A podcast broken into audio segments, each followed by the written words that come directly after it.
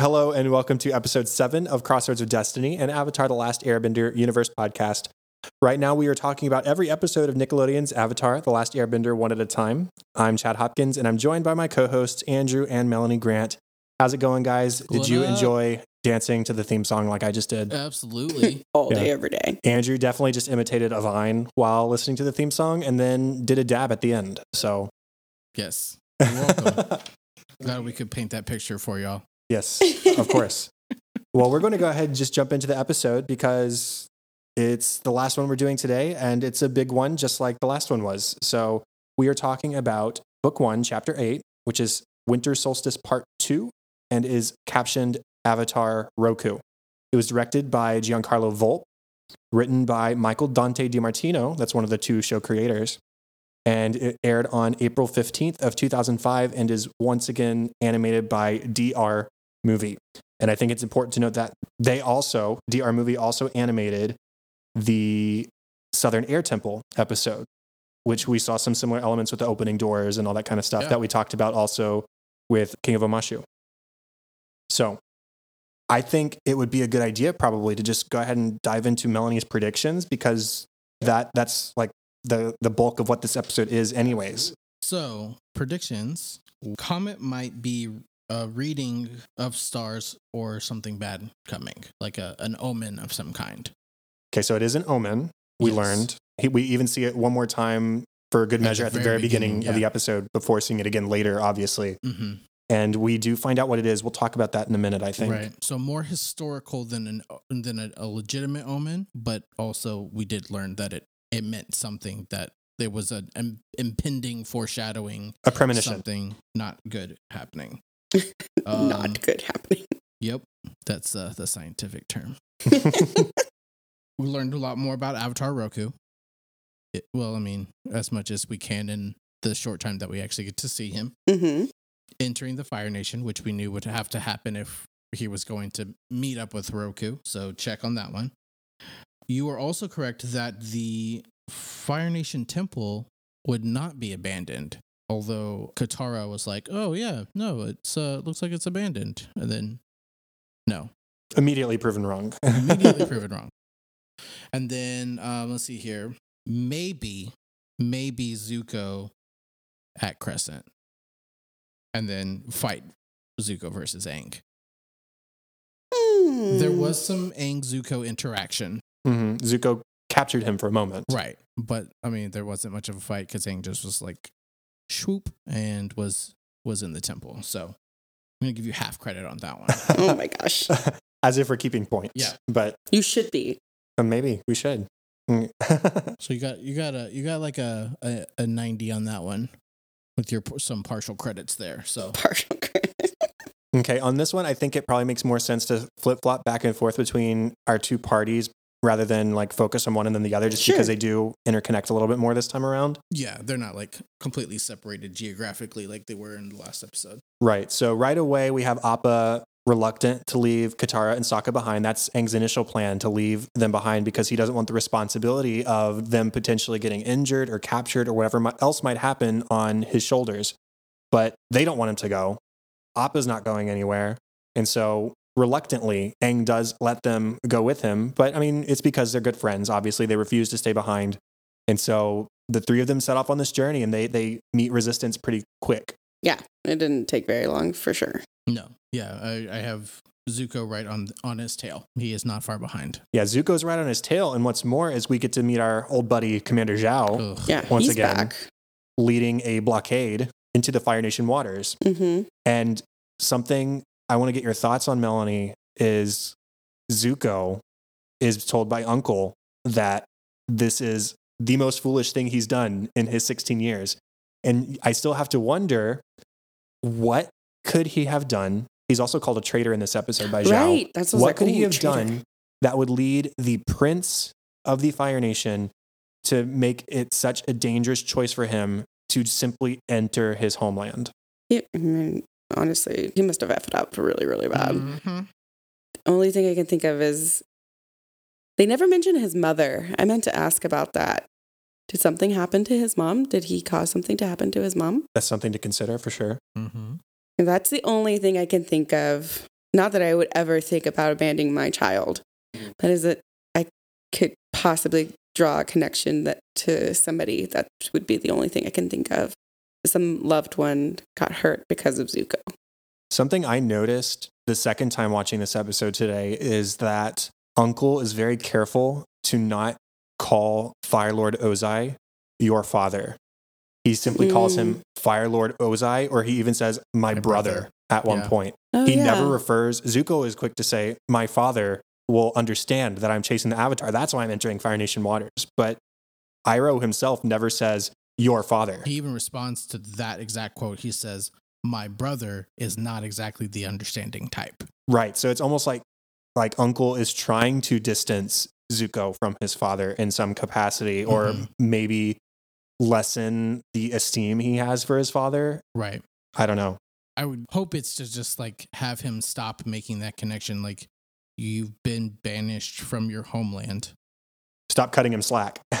by someone. I, I, I feel like we know we have a good inkling of it would have to be someone of high power in order to do that in the first place to banish him.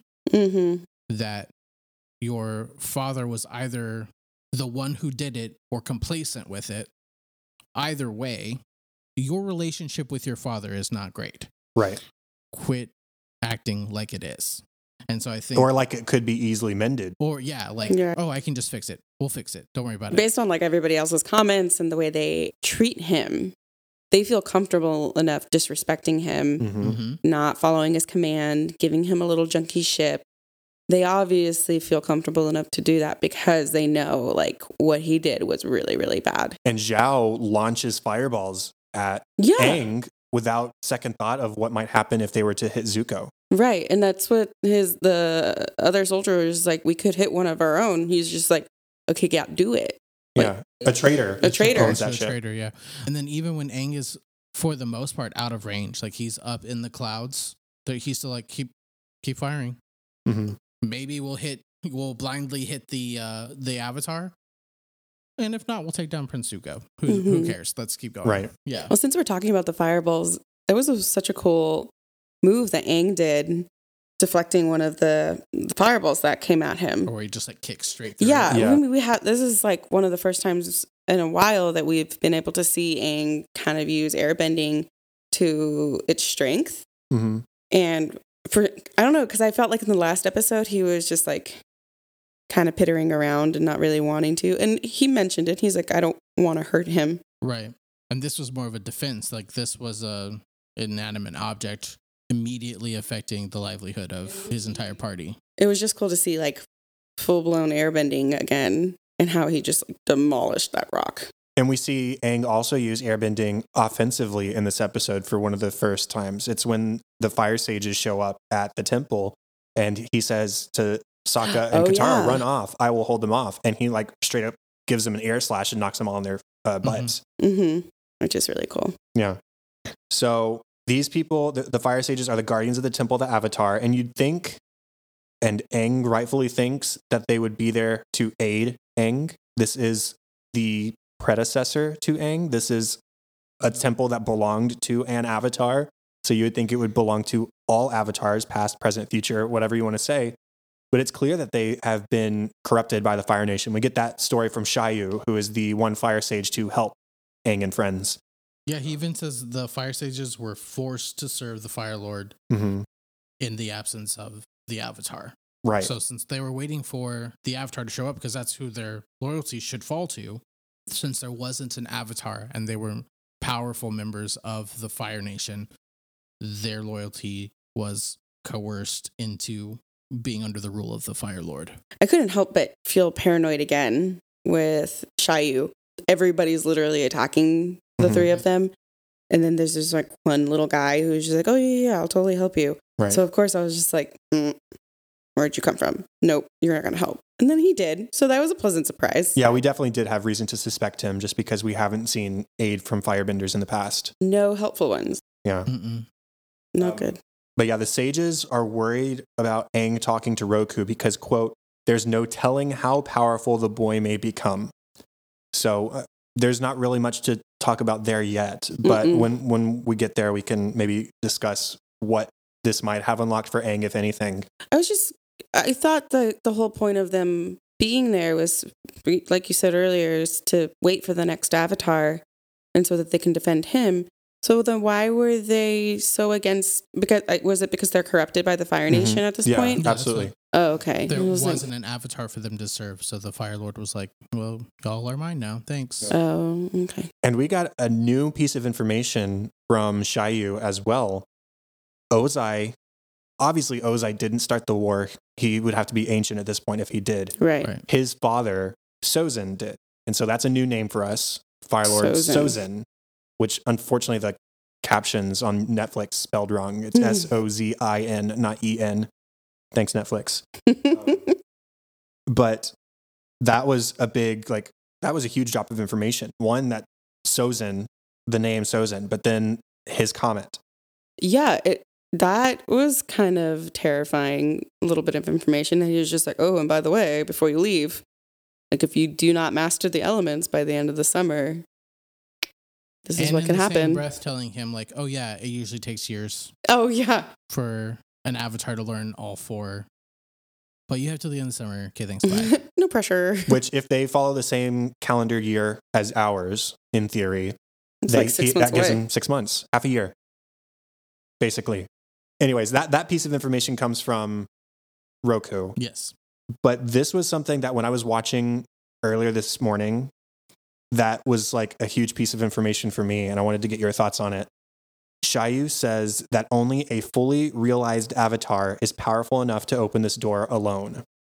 And so that was like a an eye-opening thing for me because not only does the avatar have the capability to learn all four elements and master them, what this seems to hint at is that he then also or she then also becomes the most powerful bender of that element.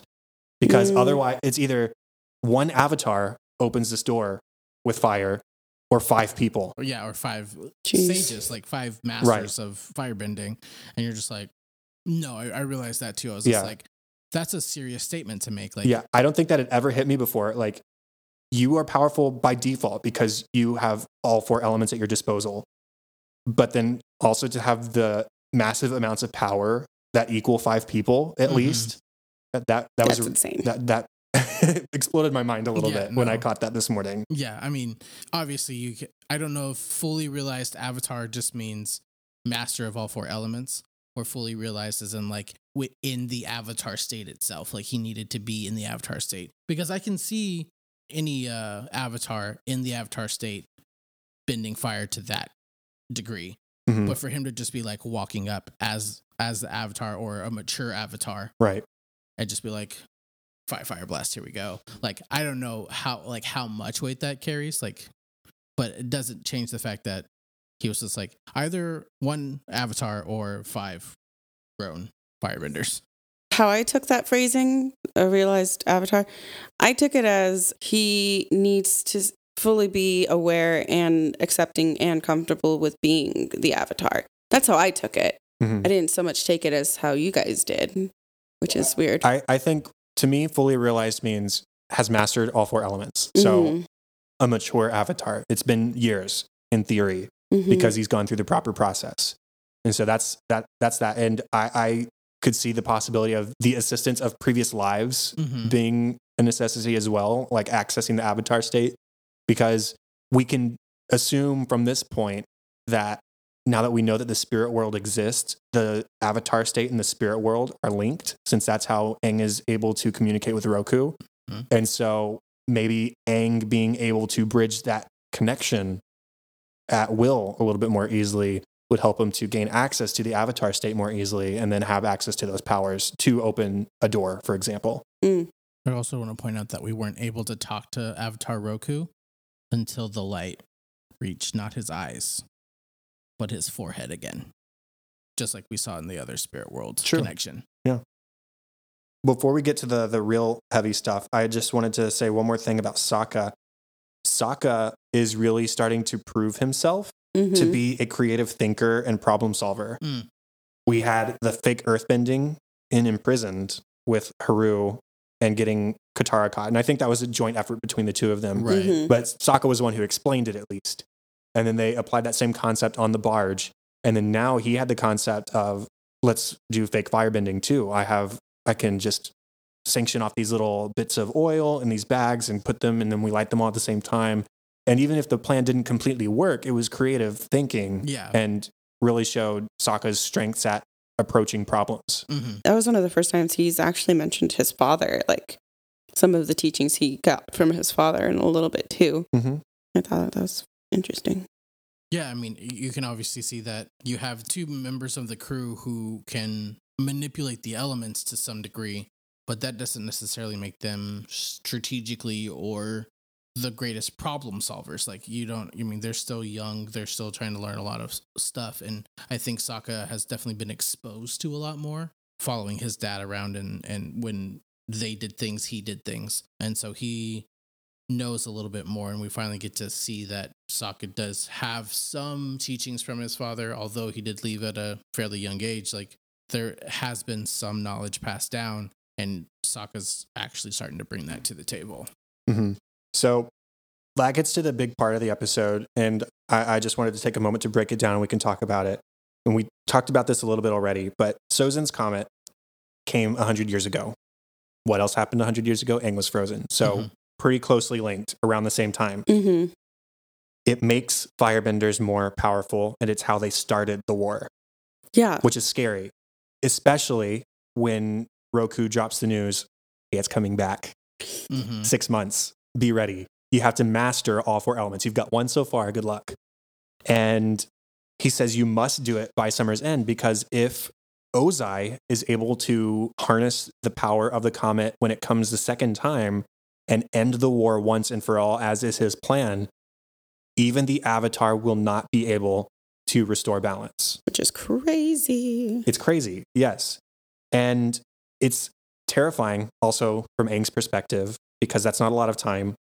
He's been sort of fiddle farting around up to this point, hmm And we know that it's at least been a period of several weeks since the start of the show because they make the comment in this episode about A when few the weeks ago. yeah when the lights on the statue lit up. It was a few weeks ago. Yeah.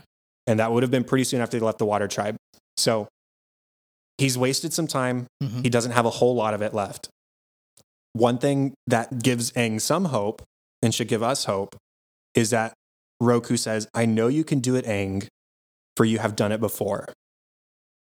And it's just thinking back to the access he has to his past lives. And so Mhm. now maybe it becomes not only about mastering the elements, it also becomes about strengthening the connection with the spirit world so that he maybe has a little bit more of the predecessor's power in his pockets. it's almost more like mastering being the avatar and not necessarily mastering the four elements it's like a there's a little bit of a switch there like you have previous lives who have done this before and access to that power It's not even necessarily about the avatar state and having those powers. It's about falling in sync with your past lives Mhm. and maybe even just remembering the training in a way that speeds up the process. Maybe. What did you have to say, Melanie? I was going to say, is it a possibility for him to converse with his past avatars like he did with Master Roku? Or is Master Roku the only one that he's able to do that with? There's no reason for us to assume that it's only Roku he can talk with. So maybe he could figure out which avatar he, Master Roku was referring to and see how that guy did it or girl. Mm-hmm. Maybe. Like maybe this not specific circumstance, but hmm there was a rushed avatar process at some Right. point. That that's a possibility to consider, yeah.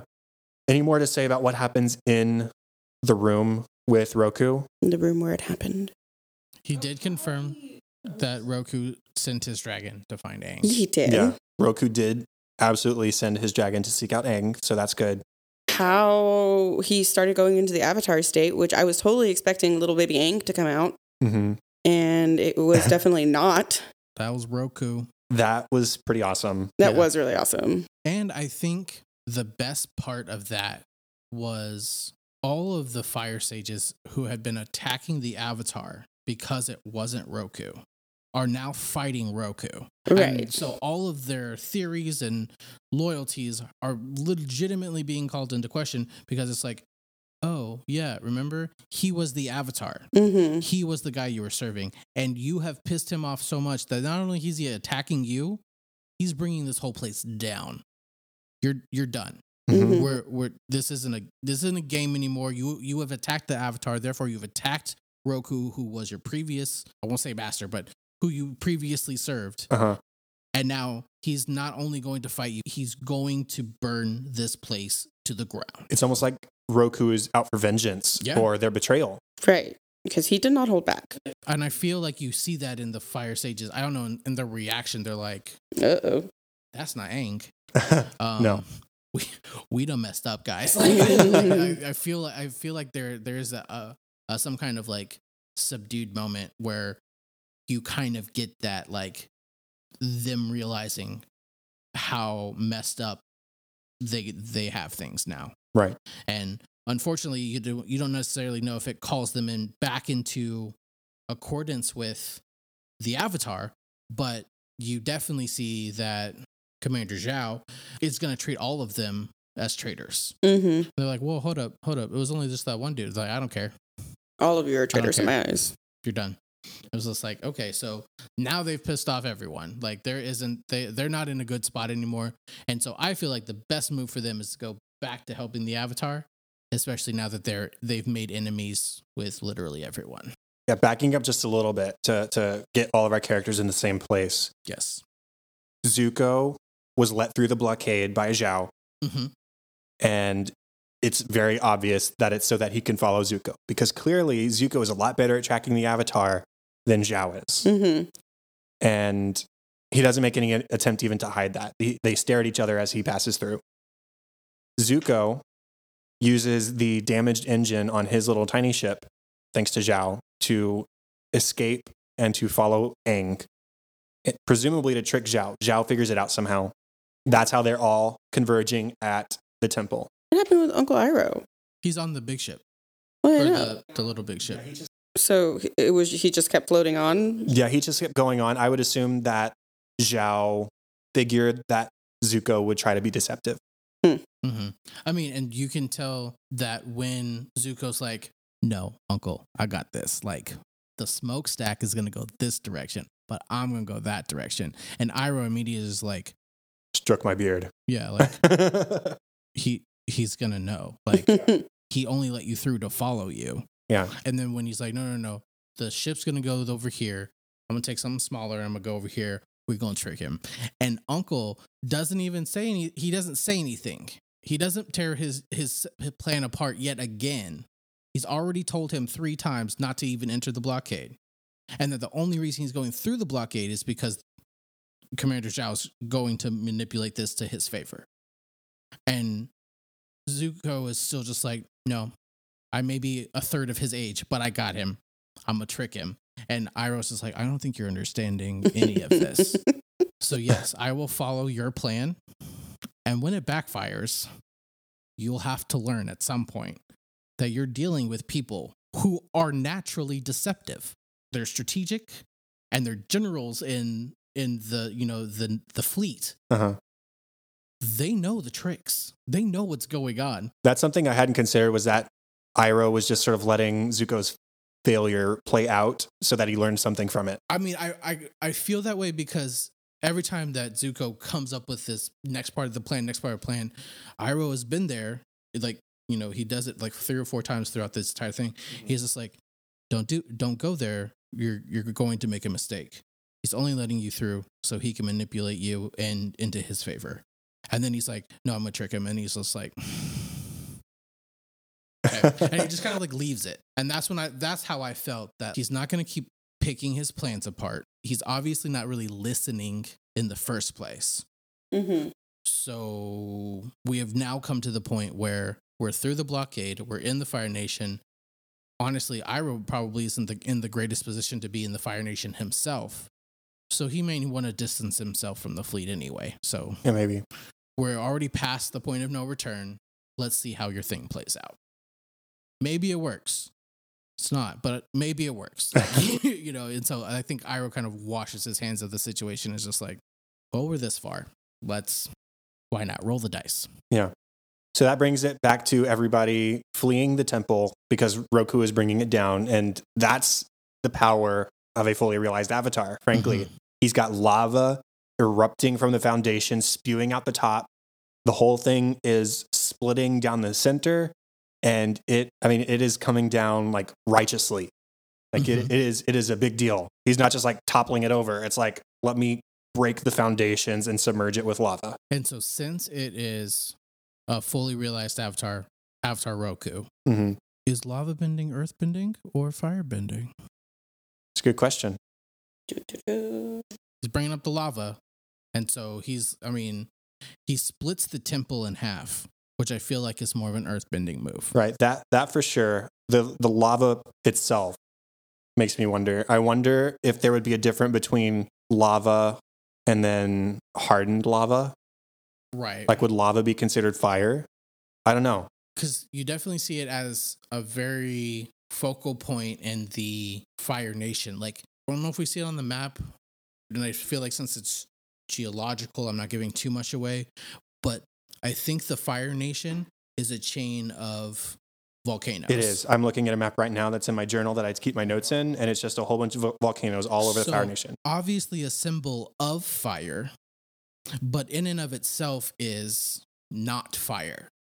It is hot earth. It is melted earth. hmm So I was just curious like, should we find another master firebender? Can they mess with magma or lava?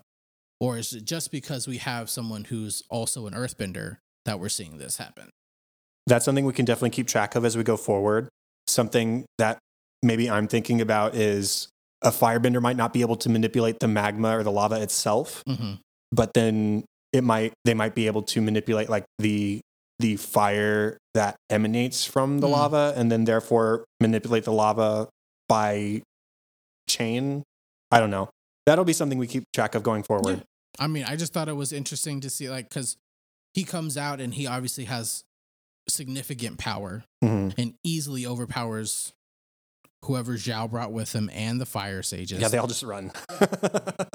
and he blow. Uh, I mean, he blows up part of the the building just coming out of the room, melts chains off of Katara and Zuko Mhm. and Sokka, and so it's like he's obviously not messing around when it comes out. But it's just like, how much of his power are we actually seeing? Right. So we already mentioned this, but I wanted to point out that here is Zhao yet again blaming his failures on other people.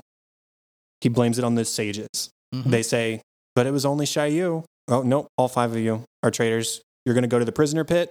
We'll see what the Fire Lord has to say about your stories. Bye. And I just, I, I wrote down, man, isn't that a mark of a great commander? Yeah, I mean, he always pass the buck. It's someone else's fault. And then he also knows that in his position of power, if he says that there are five traitors, even being fire sages, that the Fire Lord is going to believe him. to believe him. Right. And so using that to his advantage just as much as, you know, making sure the situation goes away and nothing's pointed on him. And I'm just like, you, you, you dirty, rotten scoundrel. You, like, come on now. This is, this is twice. I mean, we've only seen you twice and you're always blaming it on someone else. It's just like, I'll come up to you. Is there anything else in the episode we wanted to linger on before we get to the final visual that I wanted to talk about? We have to talk about Momo. oh, sweet Momo. Well, not only being in the temple, because that was hilarious. but we're freaking out because this is at the beginning of the episode. We're freaking out because Sokka gets blown off the uh, off of Appa. So they dive way down and come up onto the water, and we save Sokka. And everyone's like, "Oh, whew, that was stressful." And then there's a fish that pops out and slaps Sokka in the face, and then Momo catches it and runs away with it. And you're just like, "What the what?" and it's just like you always like for every moment that there's like that super stressful in the show, it's immediately followed by like that quirky little like like some kind of something comical. I mean, obviously slapping sock in the face was funny enough, but it's there was even that little extra moment of like Momo like being so oblivious of whatever's going on. He's just like, "Oh, look a fish, thank you." Bye. Yeah. or how he ended up being going into the plan with pretending to be Aang inside the temple so Right. that the fire sages opened it up. Mhm. He's like, well, "Hi guys." Or old when Momo. he, what else did he do? He was wearing a Oh, fire, hat. Yeah, he the- he the Fire Fire Nation's hat. hat. yeah, at the very end. It's cute. And cute you, Momo. you mentioned something that we sort of just skipped over. We don't have to talk about it for a long time, but Sokka's plan with the fake firebending didn't work, but it looked like it worked. And Mhm. Katara was like, oh, we can adjust this, tweak it, yeah, and still use it to our advantage. And so it worked out because of their teamwork in devising a plan. did the definition of genius change in the past 100 years? Because he was not. And he was like, I don't see it. It didn't work. I don't get it. so that that leaves the beautiful and heartbreaking final shot of the episode where they are on Appa and they're flying into or towards the moon. And so they're silhouetted against it. And Aang is sitting off to the left by himself, looking away, dejected, terrified, unsure, doesn't know how he's going to be able to pull this off. And there's no dialogue, there's no extra stuff except for some really beautiful music hmm as first Katara and then Sokka stand up and walk over to Aang and just lay their hands on him and comfort him. hmm They probably haven't gotten the story at that point yet. They don't know. They just know yeah. that Aang exited the temple. And sure, all the other crazy stuff happened, but Aang himself was in some sort of weird funk, hmm some sort of depressed mood. They don't pester him. They just they comfort him because they see in that moment that's what he needs. Right. It was And- really cool. Sometimes it's the best scenes are the ones that don't have too much to them. hmm It's just realizing that the weight on his shoulders as the avatar was already so great. But now there's a time limit. Yeah. Roku was didn't mince words. He's like, this this comet started the war, and Fire Lord Ozai is going to use it to finish it. hmm Once and for all. So there, his timeline is set. There is no after comet. He has to do it before. Right. So the only other small things I had to mention Dante Basco, who voices Zuko, Jack DeSena, who voices Sokka, and Mae Whitman, who voices Katara, are all listed under additional voices by at the end of the episode. Hmm. I didn't necessarily hear their voices, but I, I, I, I like the economy of hiring people and just like using the same people to voice different characters while they have them in the studio, I guess. Yeah. But then Michael Yama, who plays Shyu, I looked into his filmography, and he's not some big movie star, but he did appear in Indiana Jones and the Temple of Doom as a co pilot. Oh. oh, Yeah. Random. fun fact. Fun fact. Yeah, for sure. So let's go into predictions that Melanie has for the next episode. This episode is called The Water Bending Scroll. I think this is how he figures out how to water bend Okay. to master it. He's gonna master it in this episode. I don't think he's going to master it. I think he's going to start the process of doing it. Right. Because the only time we've seen Aang waterbend at this point is when he entered the Avatar state in episode two. Yeah. And he didn't mean to do it. And he doesn't know how to do it. And he doesn't even remember doing it. Right. So I think that's what it is. Okay. Do you have any theories on where? Or they have to find it. Somehow they find out that these scrolls are really important for them to figure out and, and start to the process to master Mhm. waterbending. So maybe their little quest is to find the scrolls and then to decipher them. What do you think might happen with Zuko, if anything, in this episode? I think he's going to regroup. Hopefully his ship is fixed. Mm-hmm. regroup with Iroh since they're not in the yeah, same- regroup okay. with Iroh.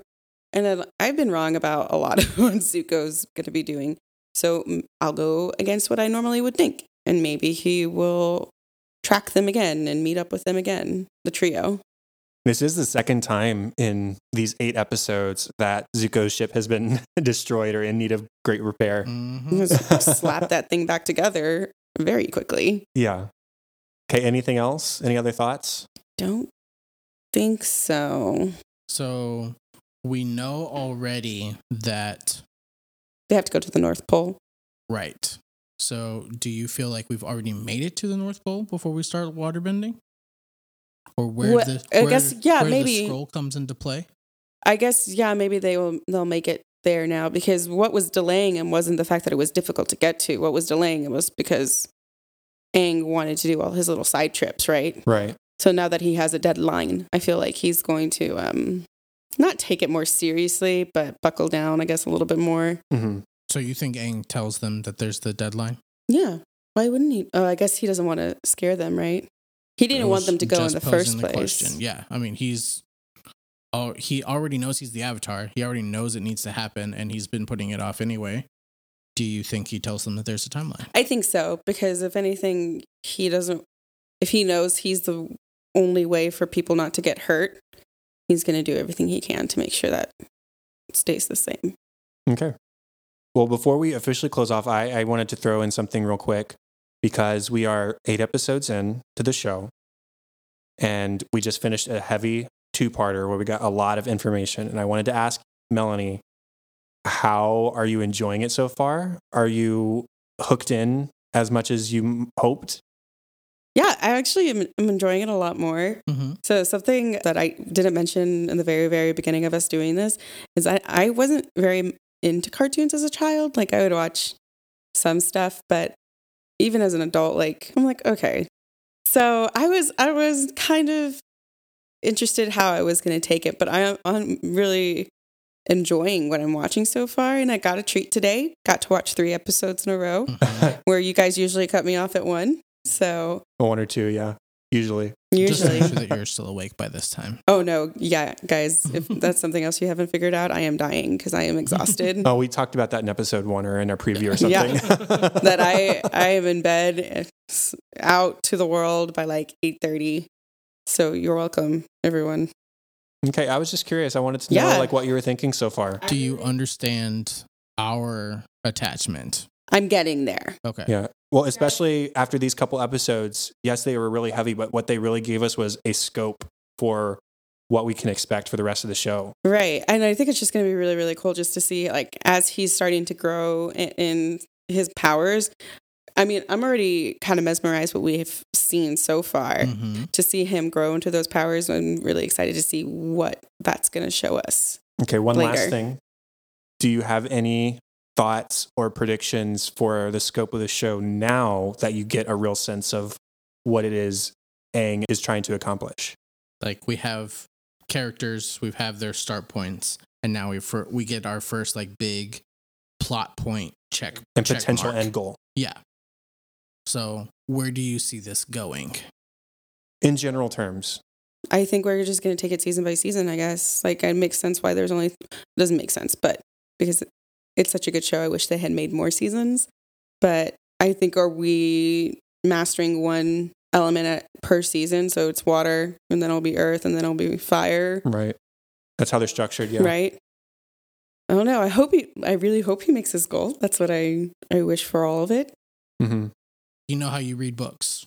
You read 60 pages in. I do. If you were to write the ending of this, if this is our 60 page point, hmm and you were going to write the ending of this book, what does that look like to you right now? With Right what- now. With the information that you have. I don't want to be a Debbie Downer, but it doesn't look good. That's fair. That's a that's Six a months. fair point. That is, that's Mm-hmm. a, that's a lot of pressure on a little dude. Right. I, I Mhm. was very careful to say that what these episodes just gave us was a potential endpoint. Sozin's Mm. comet. Yeah. And it's up in the air now. That's a short amount of time. Yeah. Is he going to be able to do it? If he isn't able to do it, how is he able to succeed in the end? If he succeeds in the end. I don't know. Okay. Well, I, I'm just, we're just giving you things to think about. I, Mhm. I sprung this on you. So You did, and I had no time to think about that. But that's okay. I will think about it more. Yeah. I hope he pulls it out, but it doesn't look good. Yeah. And I think Yeah. that's a fair assessment thus far. Okay. Well, that is the end of episode seven of Crossroads of Destiny. Thank you all for Mhm. listening. The contact for the show, facebook.com slash xroadspod, at xroadspod on Twitter. Please go over to Apple Podcasts, drop us a rating and a review. That's the best thing you can do right now to help us, aside from just spreading the word on your own social media. If you would like to email feedback or ideas to us, you can email xroadspod at gmail.com. And again, you can leave a voicemail. Try to keep it around a minute or so. Be specific. Give us something to talk about. You can dial 3145 YIP YIP. That is 314 594 7947. Melanie, remind us what your Instagram is again. It is Melanie Amanda 44. Andrew, you can find on Melanie's Instagram sometimes and also following the X Roads Pod Yep. Twitter. And the best place to find me is at Chadadada on Twitter. That is C H A D A D A D A. My other podcasts are the Cinescope podcast, where we talk about the movies we love and why we love them, and An American Workplace, where we talked about The Office episode by episode. And so you can find both of those where podcasts can be found at Cinescope Pod, at Workplace Pod. And then all the show notes and contact information for this show can be found at xroadspod.com. That is it, everybody. Thank you for listening.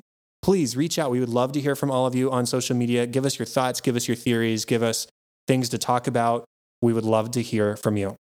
Talk to you in episode eight when we talk about book one, chapter nine, The Waterbending Scroll.